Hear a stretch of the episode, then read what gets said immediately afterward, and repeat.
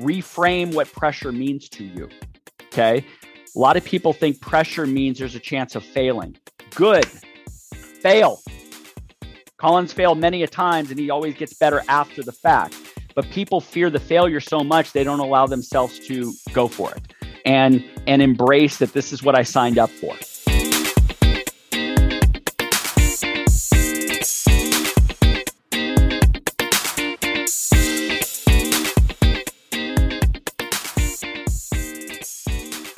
Hello, everybody. Welcome to another episode of the Mental Golf Show. As always, I'm your host, Josh Nichols. And on today's episode, we continue, yes, we continue the run of yet another great interview. Um, I mean, not that it's like I'm a good interviewer, but a, a person that is a, uh, an awesome person to be interviewed.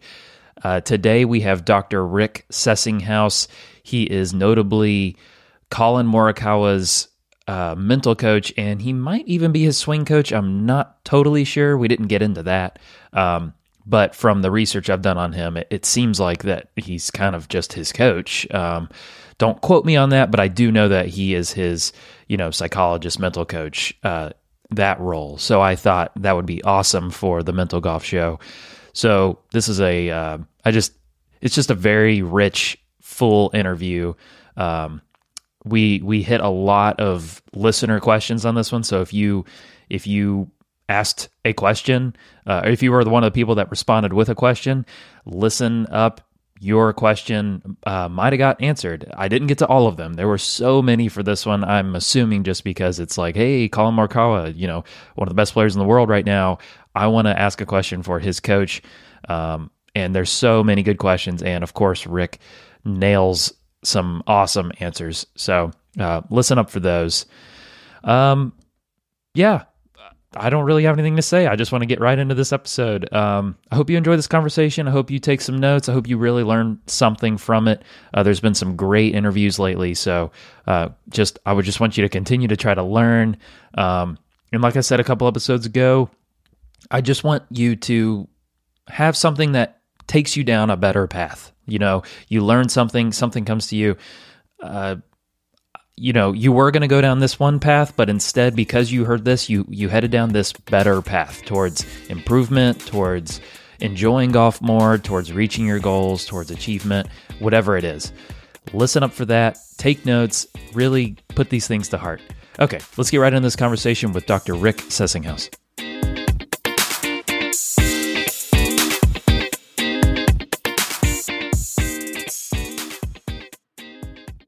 If we can just get started by you introducing yourself. I mean, I, you know, you were on the Claude Harmon podcast, so a lot of people discovered you there. Um, I think more people should know about you. So maybe you can introduce yourself, give yourself a history of kind of how you got here.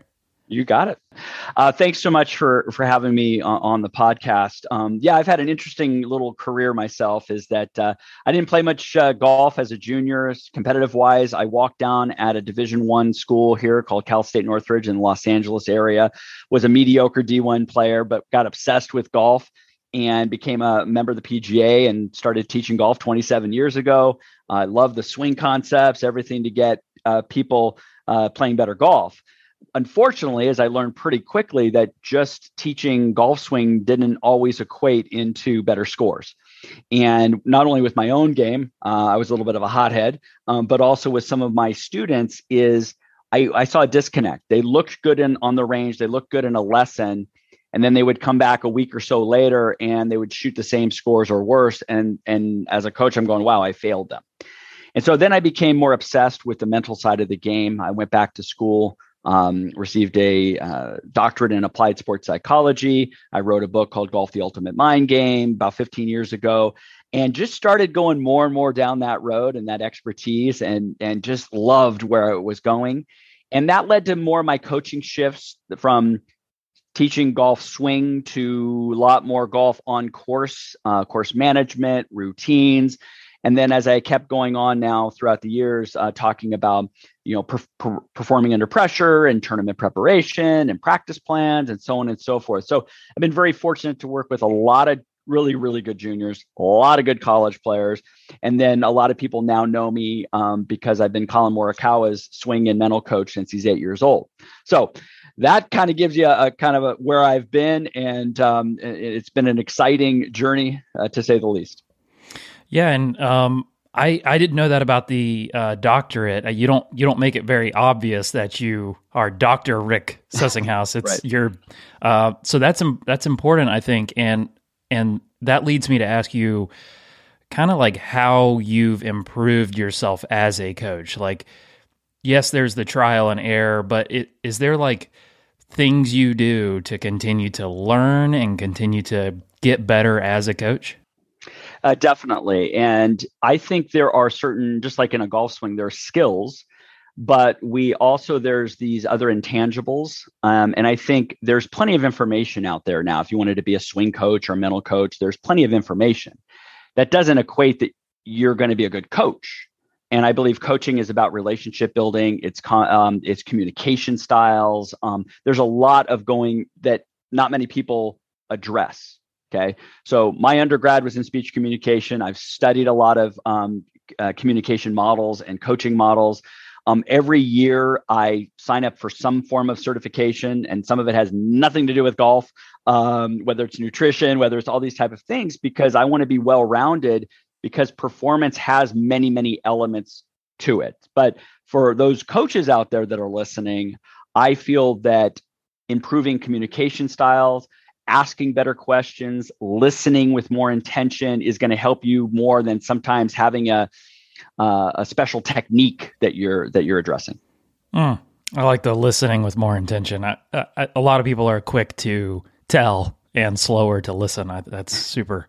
That's super exactly. applicable. Um, so, I mean, it's what you do now. You you coach the mental side of the game. I mean, is it like do you do you have any sense of like you should do mental training first and then pile everything on top? Is that like kind of is that where you're at? Or is it like mm, find your way there's a different way for everybody? Do you like if you could write everyone's script is how would you do it? Yeah i, uh, I my master's thesis was kind of on that uh, question and how i answered it and i don't think i would change it much to be honest with you is if somebody was learning golf performance, let's just use as a general term, I think it is important to learn the fundamentals and the, the technical skills first. Honestly, you got to know what you're getting into. And that would be good fundamentals, learn how to grip the club, so on and so forth. As the skill sets go up and you increase those and improve, I then believe it becomes more mental because now somebody's experienced it. They'll have at least an environment to go, oh, that's how that would apply in that. But if I just started with mental, just that, I don't think people have enough feedback for me to know how I could make a difference. So I think once somebody um, has played enough, um, and then I can talk about some of the mental type of, of, of concepts, focus and confidence and emotions and stuff like that, it's much easier for them to answer the questions that I would want to pose. So as they get better, I believe it becomes more mental. Uh, certainly along the way, I'm introducing things, um, but I hope that answers kind of the question. Mm, sure, sure does. Um, so, do you like something that you have very? Um, it seems recent, and you, and you mentioned it in your email to me about your kind of new academy. I don't know how new sure. it is, but um, maybe you could go into that and explain that. And um, and I've got questions about it, but maybe you could introduce that. I, I want to kind of give the floor to you. This is this is your thing. Yeah. No, I appreciate it. Um, so as I've I've been coaching for 27 years, and, and part of a business model is you want to leverage your time and you want to leverage your your expertise. And so this is um, uh, been about 18 months in the making. Is something called uh, Flow Code Golf Academy, and people can reach it at uh, flowcode.golf and it's an online community, online membership. Um, we're actually certifying coaches in it. Um, but it's it's a passion of mine to be able to get this information out there to the masses. Um, and we have uh, a lot of videos and manuals and worksheets and stuff for people to create their own what we call flow code. Right? I'm a big believer that all of us have performed at a high level and we can tap into that and there's a code uh, and there's a framework and everybody can create their own flow code. So very excited about that. We launched it uh, here in early 2022. Um, we have a, our own podcast, uh, Flow Golf, on um, many many of the channels that we're just sharing that information in, and very excited about where where that's going. Mm. So maybe I mean everyone probably at this point, especially listening to this podcast, knows what flow is, have heard of that, knows what the zone is, but maybe in your words, why name the academy after flow? Like, why is that important? Yeah, I think when I was uh, back in school, master's and doctorate, they called it the zone and uh, somebody's played in the zone. Why I use the word flow is because it's that's the term that's actually researched in sports psychology. Uh, flow has a distinct um, brainwave activity, has distinct physiological characteristics, neurochemicals, all this type of stuff. So when you have those markers, it's something that can be actually researched and uh, measured and trained.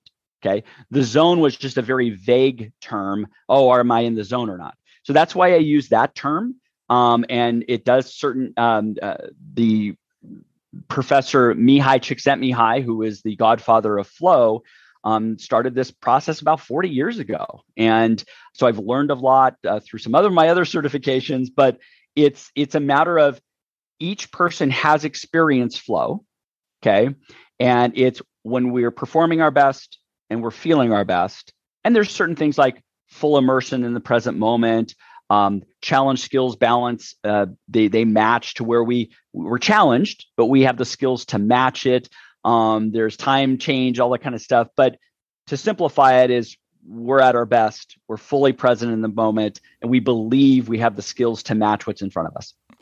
So to to explode that out a little bit if one of the factors is being fully immersed in the present moment it it begs the question of how and you know you could spill all the beans of the of kind of your academy but uh, if you could speak to it just briefly at least how does one get fully immersed into the present moment if that's so important to be in a flow state? Right. So flow follows focus. What we pay attention to in, in the moment is going to trigger things in us.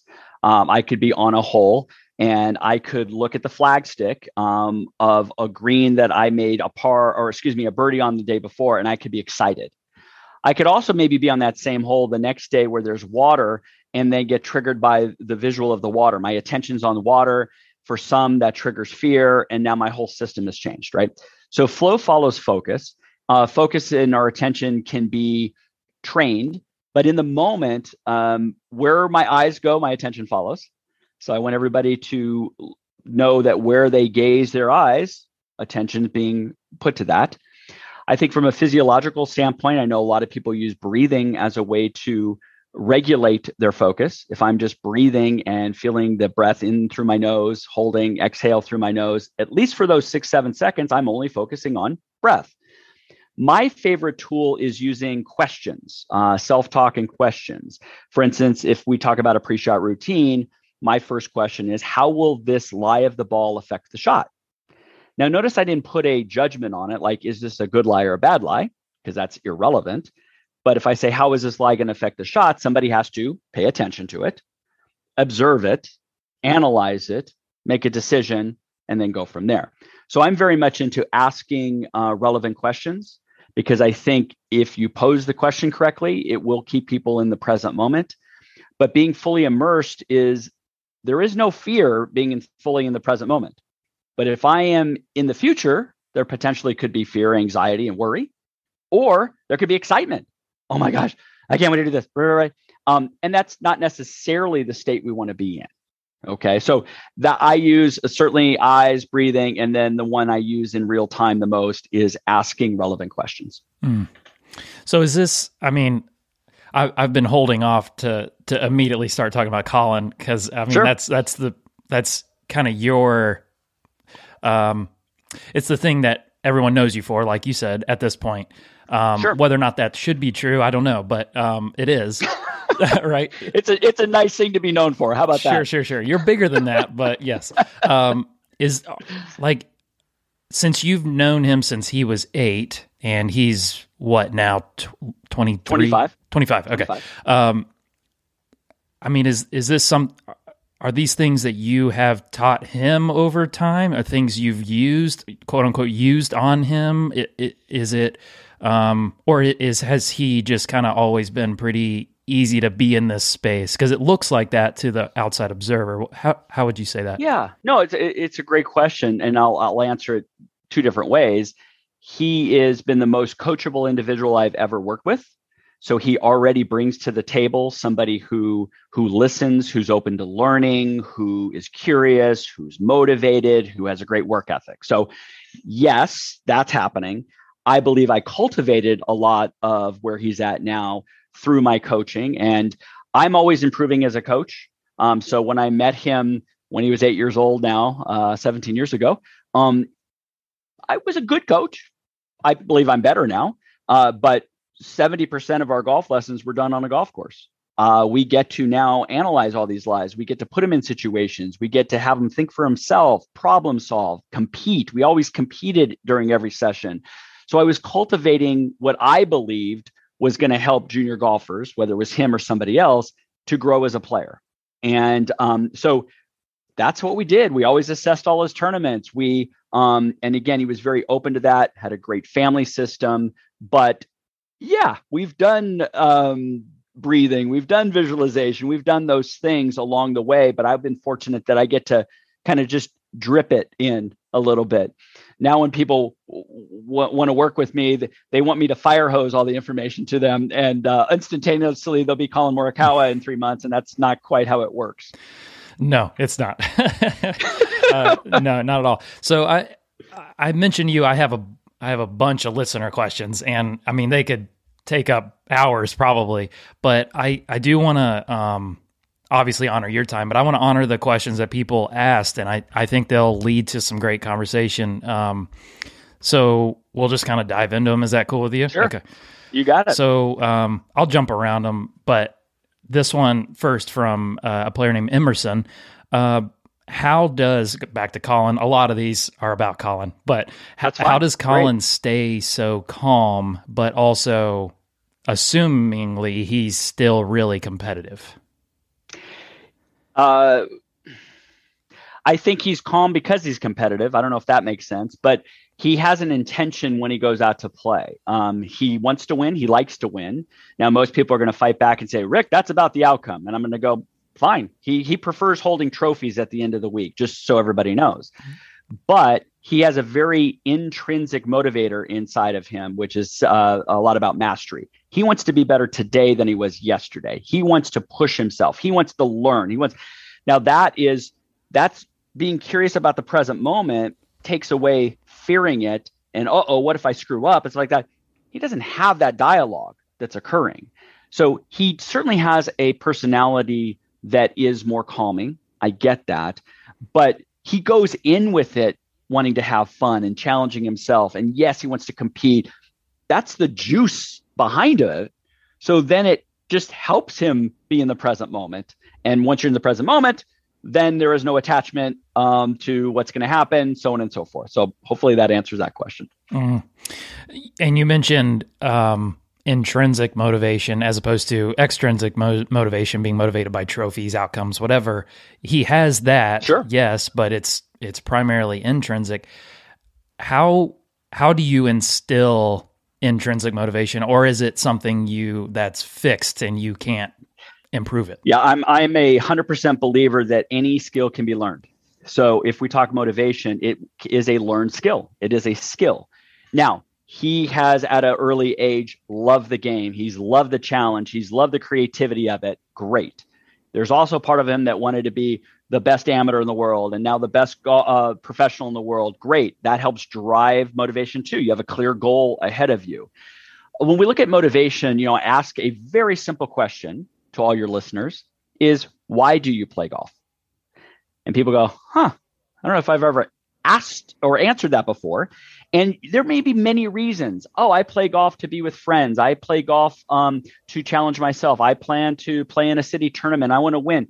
Uh, being outside, being um, you know recreational. There's a ton of great reasons to play golf. I'm not labeling that extrinsic reasons are bad. I'm saying there needs to be a balance, especially when we talk about uh, emotional stability down the road of dealing with you've you've just shot 90 90 and normally you shoot 80 how are you going to deal with that? Well hopefully you learn from it you're motivated and you go hey, i want to get better at this or i still enjoyed the tournament even though i didn't play well. Wow i still want to go out there and do it. So it's intrinsic motivations is a lot about curiosity it's about purpose it's about passion. Um, and a lot of golfers that of course we work with are very passionate um, and i want them to just tap into why they play golf. Um, so that's how i hmm. use the intrinsic motivator. Sure, sure. Okay, so next question is from Robert. Uh, what three or four qualities do you consistently see from high performers? And and you know you could pick just Collin or just high performers in general you know kind of theme thematic qualities that you tend to see with those high performers. Yeah so this is with Collin and some of my other players. Certainly is it starts with curiosity. It starts with learning. They always want to learn and they know there's more to learn and that doesn't, they're not putting themselves down like, oh my gosh, I'm not good at that. They're going, wow, I can't wait to get better at my wedge play. I can't wait to f- start flighting my irons here. I can't wait to learn how to hit off tight Bermuda, right? Curiosity and learning is at the cornerstone of this. Okay.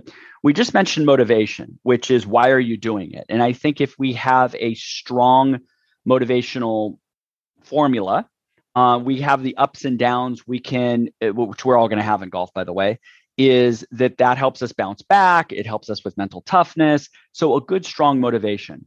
Um, I think the skill of focus um, is is not only in the moment, like okay on the shot, but I've had some college players who are very talented, yet it was hard for them sometimes to focus in a tournament because they're still thinking of the midterms they have, and they're thinking about oh my gosh, I need to get ranking points or whatever, and they just have a hard time just paying attention to the present moment.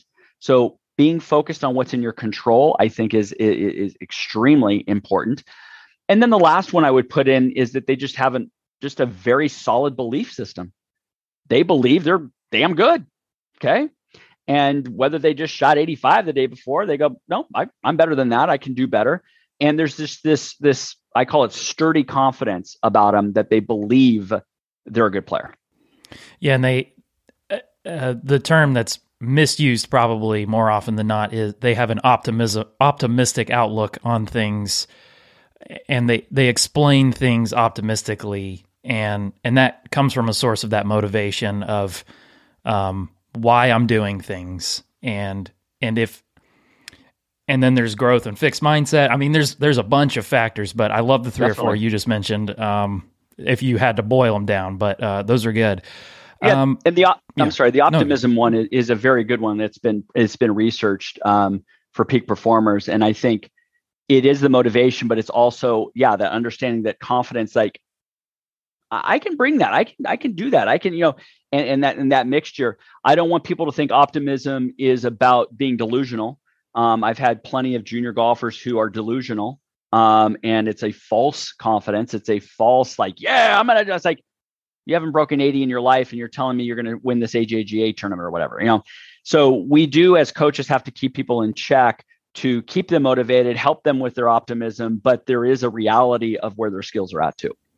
Yeah, and and on that how do you how do you balance as a coach talking to a player and maybe for the players listening, how can they balance the their own conversation of being realistic while also staying motivated. You know, on that on your example of I haven't broken 80 ever, but I also want to win this AJG event. I that's a real goal of mine.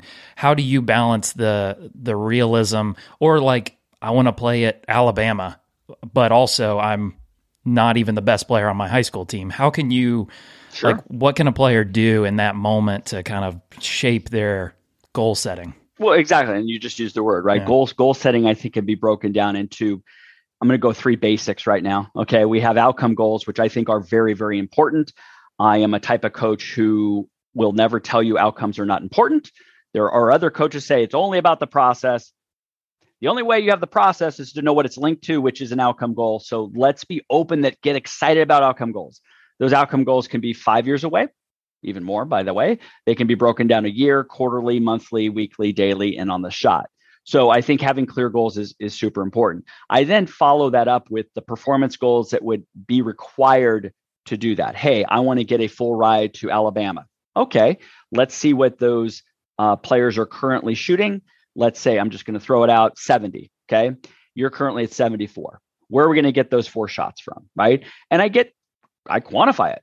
Hey, we're four shots away from your, your tournament scoring averages here. We need to get it to here. Where do we need to get better at? I don't know, Rick. Well, then we can look at strokes gain data. We can look at proximity to the hole data. We can we can look at the mechanical stuff first because I think you know if somebody has two three putts per round, we could go. I think we have some low hanging fruit here that we can work on, right? So be honest with where you're at with your skill set now. And then there might be some intangibles of mental game and how many, um, what's your percentage of shots you're committed to? Is your practice rounds? Um, are we getting the best information for strategy of that? Those are a little maybe more challenging to quantify, but I think they're good questions to ask for people to go, yeah, you're right. I do feel unprepared when I go to a tournament. Hmm, okay, I'm making the wrong decisions. Now that goes in the mental game bucket, right? And then the last part now is a process goal. How am I actually going to get better at all those performance goals? Okay.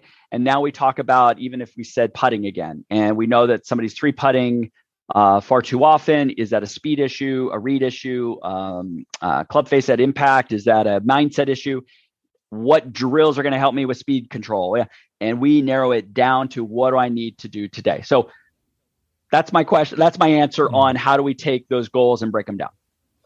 Yeah, and it I mean it as you can as you say it, something a lot of players don't do. They don't it's like my irons and it's super broad and like oh my goodness there's 18 different things within that that you know nine of them might be pretty good for you but the other nine you need to work on or whatever right? So it, there's a lot more detail than most people oh definitely. attribute and, it and, and, along those lines because this might be a, another question you're going to be asked is like you know when we practice so for instance like I believe the average proximity to the hole for a PGA Tour player from 100 yards is like 14 feet 10 inches, right?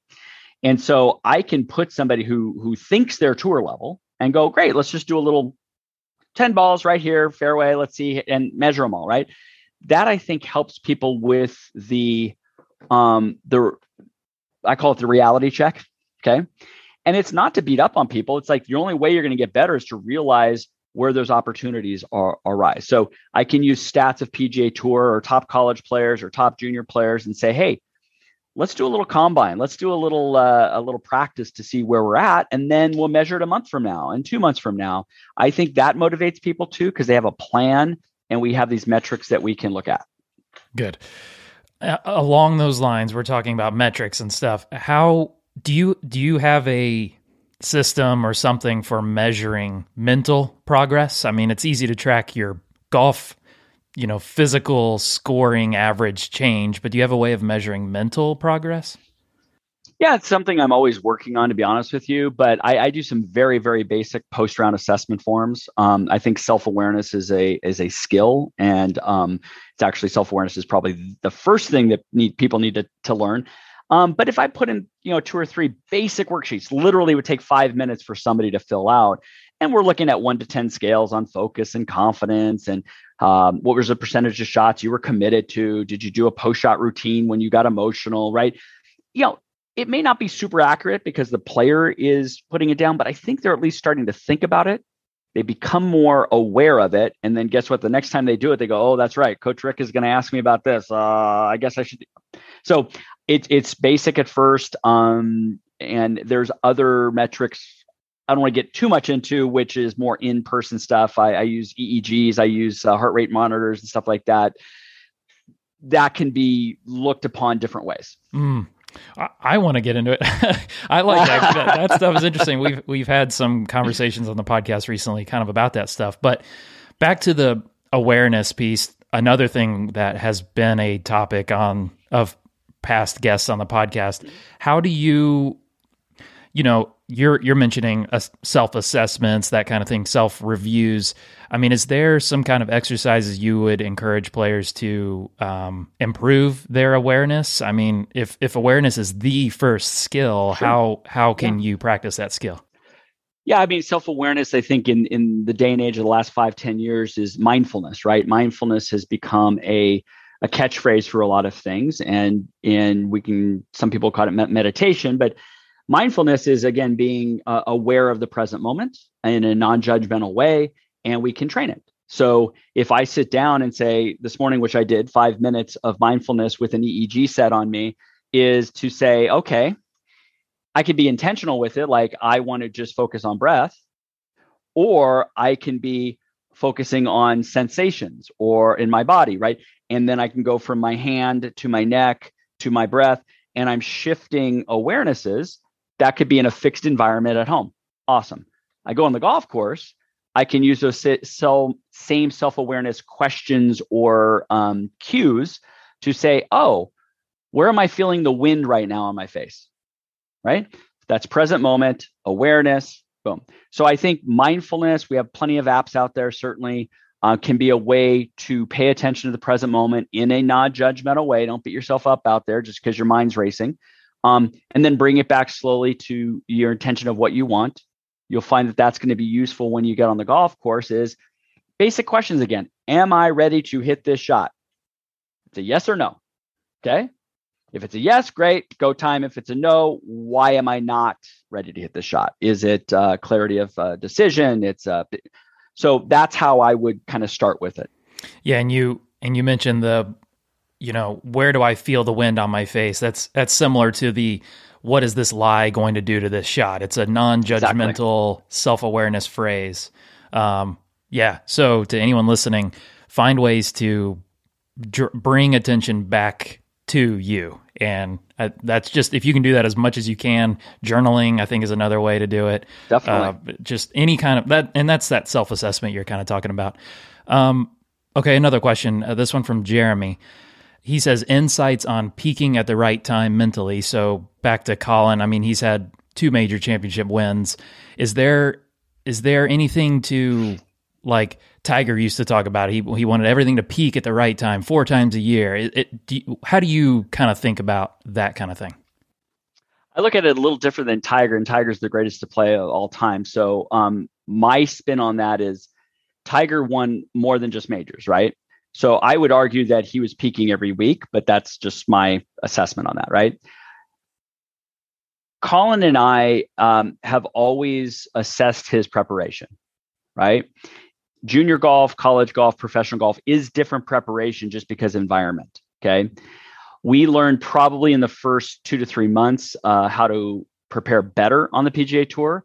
Uh, I think we were doing too much work during a uh, before the Thursday round would uh, occur. Uh, we want to manage energy. Uh, we want to manage focus. we want to be prepared with a strategy, so on and so forth. But I'm, I'm going to answer it in a slightly different way. Is my belief okay i okay so quick little sidebar so when when you get a golf instru- a golf lesson from your instructor does he or she show you a grip that you just use in practice and then here's your extra special grip that you only use in tournaments of course not that's ridiculous to say that Yet in the mental game, I have so many people say, yeah, yeah, Rick, this practice run, I'm really not going to go through my full pre-shot routine because it doesn't matter. But man, in this tournament, I'm going to get super intense and super. I go, give me a break. Okay. You're, you're going to break down because you haven't, it hasn't been a habit yet. Okay. So my mantra is every time you put a club in your hand is an opportunity to play great golf. Let's do the same things that get me ready. So Collin is competing even in his practice round sometimes against his caddy. Okay. There's ways to get that juice, get that focus going. So then when he's putting to win the Open Championship, it's just another shot that he wants to be great at. So um, my belief is that if I'm going to go play golf, I want to play great golf. Why just sugarcoat it? Well, that's really not important. So I'm going to just ha- do it at half ass. And, but here I'm going to really, I don't think it works that way. Mm. Yeah. I mean, I don't understand why anyone would well, this round I don't care to play good. Well, why are you playing? Like, don't you want to play your best every time? Correct. Okay. Um, so a question about uh, pressure. Uh, Dustin asked how to make more putts under pressure like pros. Well, I would ask Dustin, is is pressure good or bad? That was my first question. He's framing it potentially as a bad thing, as a as, as an interference. Okay. Um, you ask Collin if he believes pressure is going to enhance his performance. He would say yes with an exclamation mark. Okay. Uh, pressure for him signals it's important, which means signals I'm going to do the things necessary to be in the present moment, ask the right questions, uh, manage my state. That is his signal that this is go time. This is awesome. This is what I signed up for. Now, there may be other golfers out there listening that pressure is looked upon as something is fear to be feared. Oh my gosh, I'm going to embarrass myself. This is so important. If I don't make this, then I make a bogey and then my ranking points and blah, blah, blah, blah, blah. So the association that you have with pressure is the first part. Okay. Now, we're going to go back to that flow follows focus. And if pressure now has put you in the future, it is in essence taking you out of the present moment. So we get back to pre shot routine, we get back to questions. Hey, what is this putt? Not what is it worth? What is this putt? Is it uphill or hmm. downhill? How far is it? Is it right to left or left? Uh, uh, left to right? Um, what's the speed I'm going to intend to hit this at? Where's it going to enter? Where's my apex? Where, these questions are now present based. And then it would be self talk. What are you saying to yourself before you hit the shot? Okay. Maybe I will make this putt, or I've made thousands of these before, or I can't wait to have a smooth stroke on this. Your self talk is going to affect your emotional state too. But I, I I'm going to encourage back to the first thing is reframe what pressure means to you. Okay. A lot of people think pressure means there's a chance of failing. Good fail. Collin's failed many mm-hmm. a times and he always gets better after the fact. But people fear the failure so much they don't allow themselves to go for it and and embrace that this is what I signed up for. Okay. So that's my I could go on a diatribe on this, but um, that's my answer on that. I, I I that's that's something I've recently learned about too is um people people see failure as bad. Duh. I mean, we all we all uh, almost all of us by default see failure as bad. But if you if you can see it instead as um, an opportunity to get better, and also you're going to fail. It's like uh, it's table stakes. You will fail. I mean, there's there's 120 guys that fail every week uh, on the PGA Tour, so it's like failure is going to happen. So it's inherent in the thing you're Correct. signing up for. So that's what makes the accomplishment so great. If you couldn't fail, it wouldn't be a great accomplishment. So that's yeah. the reframing of the exactly. failure. Yeah. And and and right. that's the thing yeah. is that you know I may use the word feedback instead of failure because I know people have such a negative connotation with the word failure. The feedback, I just hit it into the trees. The feedback is that did not match my intention. I wonder why is a lot different than, oh my God, I hit in the trees. That's the worst swing I've ever made. You suck, Rick. I can't believe you're this bad. That's judgment. That's mm-hmm. critical. But if I have a feedback loop of, I wonder why that went there, I might have a better opportunity next time to do something different, whether it's a different behavior, whether it's a, you know, and that's the feedback loop that I think Collin has done uh, very, very well. Is he's failed on the PGA Tour? He's missed a short putt uh, in a playoff against Daniel Berger. A month later, he's beaten JT in a playoff, you know, and says his putting was never better at that point. So that's where I would want people to again view it as feedback and then keep growing from that that spot. Mm, yeah. Okay, so this one from Jeff. Uh, what single words describe Collin's mental mantra? Does Collin have anything like uh, a phrase he might say pre-shot or pre-tournament, anything like that? No? I don't think it's a mantra. I think um, you know I believe the mental game is about uh, uh, managing states, what state you're in, mentally, emotionally, physically. And uh, I think things that have worked for him certainly is uh, when he's in a creative state, when he's in a calm state, when he's in a focused state. Those are some words he may use. Now, within a pre-shot routine, is and he's mentioned this um, uh, in the media is like you know when he he visualizes a shot with a lot of clarity when he talks to his caddy with very clear lang- clear language this is what i'm going to do this is where it's going to start that clarity helps him uh, commit to a golf shot right so it's i don't know if i i don't think he has a mantra per se um, we have a state that he wants to be in and we know that there's processes um, that would help get him and we also understand the interferences that get involved and do we have strategies for that also Good. Okay, so this one is about kind of course strategy. Um, do you have any thoughts of like, like, are there green light pens, or or does the strategy kind of constantly change throughout the the round based on where you are? Uh, what are your thoughts on strategy? That's a big question. Yeah.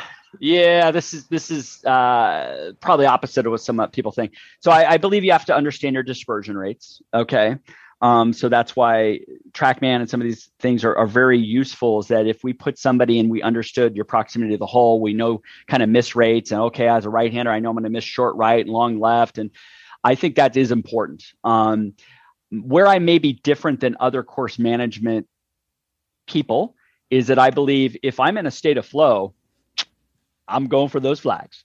Okay. If all hell's breaking loose and I can't control my state, my dispersion is going to be a lot greater. I am middle of green almost all day, and I'm generalizing this. Everybody out there, I know it's not all middle of green. Um, but when Collin is feeling it, there is a, a lot of um, we'll call it aggressive, but um, he's going for the flags. Um, and that may be again diff- different than some other systems out there, which I do respect because um, I think great creates a great framework for people. But because performance is state dependent, you need to be aware of where you're at that time, and I think that's going to affect your dispersion rate. Mm.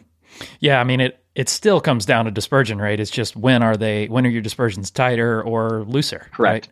Exactly, and you have to have that self awareness. Right. So I, that's and that's what I was going to ask is you know, there's a there's a it's there's probably science to this is as soon as you recognize that you are in flow, you're by definition out of it possibly. I mean, I don't know if that's true, but um does he have some kind of like okay, I can tell I'm in it right now. I'm going to start aiming or is it just like I I know this feeling like he's so good he's been yeah. playing for so long he knows his game I mean does he like yeah. know when to start aiming for flags yeah, I think it's it, it's subconscious to a point. I mean, I, I use the word feeling. Feeling's different than thinking. So he's feeling himself around a, around a round of golf. I think is important. Um, I'm going to backtrack a little bit. Is that I think situational stuff is important. Um, we'll use Collin as an example again. If he is, he just uh, played at the Genesis and um, recently, and he wanted to win, even though he was eight shots back with the last round of play. Does his strategy change? Uh, yes, it does. He doesn't want to be 40th place. It doesn't matter that he makes a couple bogeys. That's irrelevant. It's I need to win. Guess what? Strategy changed. A little more aggressive. Yeah, you saw. It. We almost caught him. Pretty damn good round of golf. Okay. So again, I think um, a lot of strategy is situational specific. Uh, how you're feeling, what you want, what's the goal? His goal is to win. How am I going to win? I'm going to make some more birdies. I may go a little bit off script on what Thursday and Friday were because this is all I got left. Okay. So that's where I look at it uh, again a little bit different.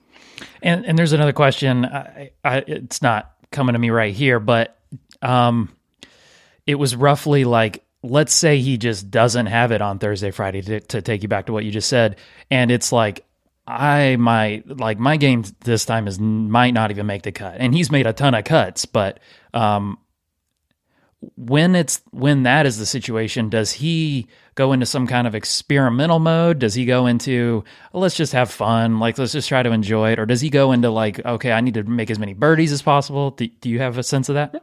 There's oh yeah there's still an outcome goal um wants to make the cut. I mean but that's never his goal by the way at the start of the week. It's to win. Of course. Um, the goal uh making a cut is irrelevant. Um for him uh, other players i work with yes that's important. Um but uh, I think in the moment, let's say it's a, a Thursday afternoon, he's played the front nine, it's a little one or two over, he's not, there may be strategy changes of, um, let's go to plan B, let's hit some three quarter, three quarter hold off fades because I know I can fade it.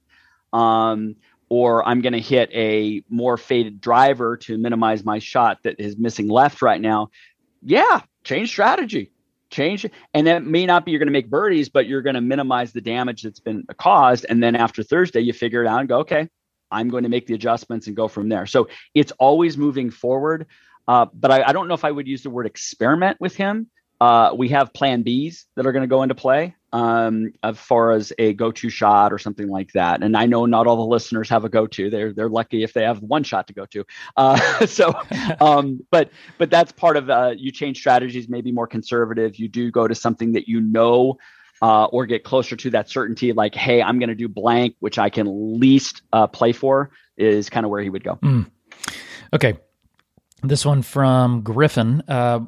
What was helpful in maintaining confidence even when Collin wasn't seeing the results he wanted? And I don't know, I don't know Collin's history that well to, but I'm certain he went through stretches where he wasn't seeing results he wanted. I mean, as good as he is, um, is there something maybe we could all take away from that maintaining confidence through those stretches? You guys are not going to like my answer on this. Um, he's never lacked confidence. Okay. Um, he's been the most consistent golfer I have ever seen and been around. Uh, in college, uh, he, I believe, played in 55 events and he was in the top five 50% of the time. Uh, you saw when he came on the tour, he made his first 22 cuts in a row. He shows up. Okay. Is there times where he's not happy about maybe he missed a cut at the US Open in, in 2020? Of course. But the conversation now goes to what did we learn? What can we improve upon? If you have that conversation every week, you won't get down in the dumps. Okay. You're going to go, oh, or, or, or the favorite thing that I love talking about is people saying, well, Collin's not a very good putter. I go, that's interesting. He's won six times worldwide in two majors. I don't think you can be a bad putter. He's a streaky putter, and we're going to be even a better putter, and we're going to learn, and he's going to figure out. So it's how you frame everything. Um, but people get back to the failures like, oh my gosh, I didn't da da da, and oh my, this is, and they catastrophize everything so much instead of saying, hey, what happened, and let's learn from it and move on. So um, he's never had a lack of confidence. Um, he could be frustrated. Okay, that's different than having uh, doubt, um, but that's how we kind of work with it. Mm. Okay, uh, this question from Hart does other players' bad play affect how Collin is doing? And assuming if not, how? Or if it does, how? Why? No. He's been in so many situations now that I'm I'm going to simply ask that it doesn't bother him at all. Um, I don't think pace of play bothers him. I don't. He's very very good at not letting external factors uh, affect his internal state. So I'll just keep it at that. How how is he good at that? I mean, we we want we all want. He's that. only fo- he's only focused on what's in his control, which is mm-hmm. this shot. He wants to hit it to two feet right now. That's all that matters. Mm-hmm. It doesn't matter who he's playing. Doesn't matter that this guy is, you know, slow play and we're put on the clock, it's irrelevant to the next 30 seconds. That's his one of his superpowers. Mm. A superpower he developed, right? Totally. Yeah. Yeah. Good. Okay. Uh, kind of, you mentioned the putting um, and how it's viewed as a weakness of his, and and not true. But how how does he or how do you guys work on is he affected by the judgment of others? I'm assuming he's not, right? Um, yeah. No. He, his his standard for himself is far greater than anybody in the media or anybody else. So we don't really we don't really care about it. Okay. Sure. But he's going to be very hard on himself if he has a week um, that I'm trying to think of something recent, but uh, he played it over in Abu Dhabi and maybe he didn't play well, right? 65th place or whatever like that. It, it's we're on a phone call that Monday talking about what happened, and then oh yeah yeah I I got to adjust this a little bit with my line, and I'm going to work on some speed stuff with my caddy stuff like that. There's always now moving towards a solution. I'm not saying we have the solution immediately, um, but when you have that feedback loop, there's been five or six times he's been top five in putting. He was just in, in Genesis. I think he was top 10. I don't want to exaggerate, but he was just top 10 in putting in, in Genesis. His short game was number one for the, I mean, it's like, so it's there now, as you know, is uh, you have to play in all these different conditions. Then you play in Bermuda, and then you play here. So we're still learning how to adapt and so so like that. And he is just a, a sponge that he wants to keep learning from that. So I'm, you know, I we classify it as he's a clutch putter. Hmm. He makes some pretty damn good putts when it matters, doesn't he? Yes. Um, so his focus becomes extremely good, and he just gets target oriented, and then he trusts himself, and then boom, there you go. Mm. I, I, like this question, um, and and maybe we'll end the listener questions on this this this barrage of listener questions. Uh, what what feeling does Collin get when he grabs this player says his eight iron, which I think Collin has said is his favorite club or favorite something. Club. Does what what feeling goes through Collin's mind? Do you have any sense of that? Well, I mean, we can say confidence. Uh, so there's a certainty, right? There's, mm. uh, and I think there's a excitement might be too strong a word to use a word I would use, right? He can't wait to hit this ball close. He just can't wait to do it. And he can't wait to create a shot. And he can't. So I, I, I whether we call that anticipation, excitement, or whatever, he can't wait to hit the shot is a lot different than most people out there who are fearing the shot and going, oh crap, I'm not sure where this is going to go. So yeah, there's certainty, there's excitement, there's, but it's back to the present moment. He just wants to execute a great shot. He wants to be creative and and and such. Yeah, and that goes back to that mastery. He wants to he wants to live up to his own standards of his own ability, and and he's not. Yeah, he he's not down on the level that we most of us are living. He's right. Right, but but on the standards, I, I want to make it clear. There's a standard of outcome. Yes, he he wants to hit his eight iron to whatever the proximity of the hole is. Let's say it's uh, 19 feet, right? He wants to hit it inside that, right? But there's a standard of behavior that I want everybody to be clear on. If we're talking mental game, his standard is to commit to shots. His standard is to uh, be composed uh, after a poor shot. His standard is to refocus. Those are behavior standards that all the listeners out there can do. You may not be able to hit your eight iron as close as he can. You certainly can focus the same way. You certainly can have a plan. That's what I'm stressing when I'm a, a, a coach. Hmm, that's awesome. Uh, okay, what are you or what would you recommend players read like a book any do, any that's a that's a weird question to ask maybe but uh, is there anything you could recommend players kind of a resource well, can I be self-serving? I mean, absolutely. Um, so, so I wrote my book, Golf: The Ultimate Mind That's Game, right, about 15 right. years ago. Um, it's a, I, I, I'm proud of it. I think it's an intermediate book on the mental game. I really do. Okay. There's you're not going to see anything earth shattering in there, but I think it's a good starting point. Obviously, what I'm doing with flowcode.golf, I think there's some cool stuff there. I'm going to go off the beaten path here and and share a book that may has made a lot of difference in my life. Okay.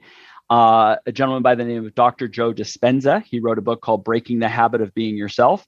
And it was an interesting way of shifting behaviors and thoughts and, and emotions and that kind of stuff certainly that leads to an outcome but um, it came to my in my life at a time where i was fascinated with how do you make change in people and so that was my favorite book okay so throw that okay. at you some good recommendations i'll i'll put that on my list okay um, you mentioned Flow Code um, is there any anywhere else people can follow you anything else you'd like to promote Sure. Yeah. No. I mean, I, my uh, what I'm excited about is uh, the Flow Code Golf Academy. Again, flowcode.golf. Um, you can reach me or you can look at me on social media. I don't do a ton, but mm-hmm. um, uh, Instagram, uh, Rick Sessinghaus, Facebook, Rick Sessinghaus, LinkedIn, Rick Sessinghaus.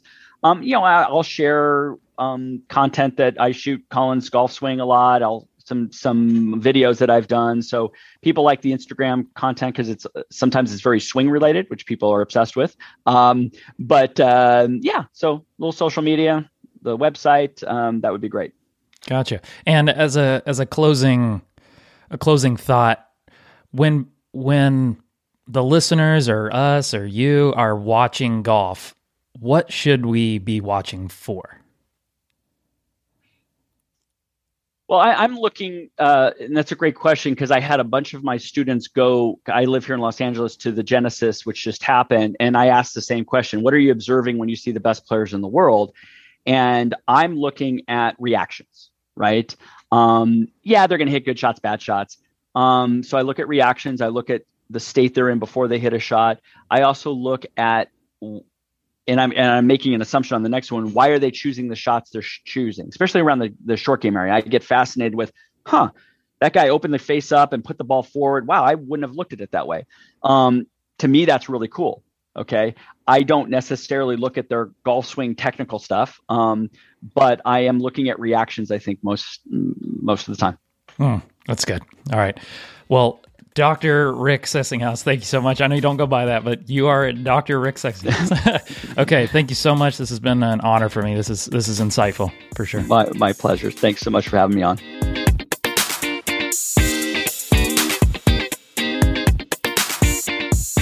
All right, everybody. I hope you enjoyed that interview with Dr. Rick Sessinghaus. Uh, I I know I did. I thought it was just. I mean, he's quick. He's fast. He has uh, seems like he has an answer for everything.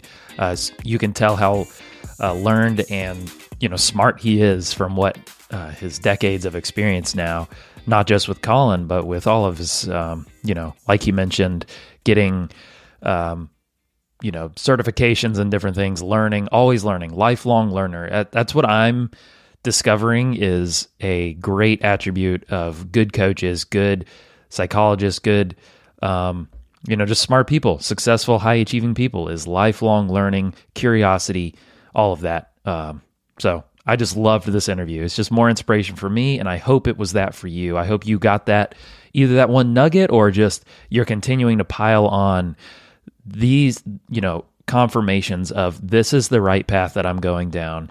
I I know that I'm working on the right things. I know it won't take I know it won't be immediate. I know it's not overnight. There's no overnight success, but I know I can confirm that I am learning the right things and heading down the right path. That's all we're trying to do here. Just as my mentor Robert Linville says, slow improvement is still improvement. So I hope I hope this is another version of that for you. And I've got all the uh, links and stuff that we mentioned throughout the episode um, down in the show notes. So check out you know what Dr. Rick has going on. Uh, he's he's got a lot of good stuff going on, and, and clearly he's a highly accomplished guy. So if he's doing it, it's probably worth looking into. And something I like to mention uh, at the end of these episodes is Dr. Rick and I are not, um, while we might offer good advice and uh, things to help you, we aren't your therapist, psychologist, whatever. This isn't meant. Um, I feel a responsibility to to mention that this is not meant to like help you get through difficult times. Get um, this is just golf. It's just it's just the mental golf show. Take what you hear uh, with you know grains of salt. It's not directly applied to you, but if you would like it to be, you can work with someone like Dr. Rick or myself or Dr. Pryor or Dr. Parent or Lou Stagner, any you know Brett McCabe from uh, Dr. Dr. Brett McCabe from a, a long time ago, uh, Jared Tendler. There's I've worked with I've talked with so many uh, people that you can actually work with. So I encourage you to uh, work one on one with a mental coach, psychologist, um, whatever you would like to call it. Uh, invest that time, energy, money, you know, frankly, into your golf game. It's something that you spend a lot of time doing. So invest that back into it. You know, you you get out what you put in. Um, you can't get out good things if you don't put in good things. Um, yeah, a, a, friend recently was talking about getting a club fitting or getting new golf clubs, and I said, "Well, you should get a club fitter. You know, you get a realtor to buy a house, you should get a club fitter to get new golf clubs." I think the same thing applies to if you want to get better at golf, you should invest in something that will help you do that. Don't just self-diagnose. Self-diagnosis is a is a long, lonely, difficult path. Golf is long and difficult uh, enough as it is. So invest in someone to help you. Uh, and if you'd like info on that from me directly, you can you can email me. I can I can direct you to someone else, or you can work directly with me. Uh, you can email me at uh, foundationsgolf at gmail.com. Um, or I'll have links to communicate with Dr. Rick uh, specifically on this episode. So work with someone. I highly encourage you to do that. And as always, thank you so much for listening to these episodes. It always means a lot to to see how many people listen to these. It's it's very encouraging to me, so I'm just going to keep on going. So, this has been the Mental Golf Show. I'm Josh Nichols, and I will catch you guys in the next one.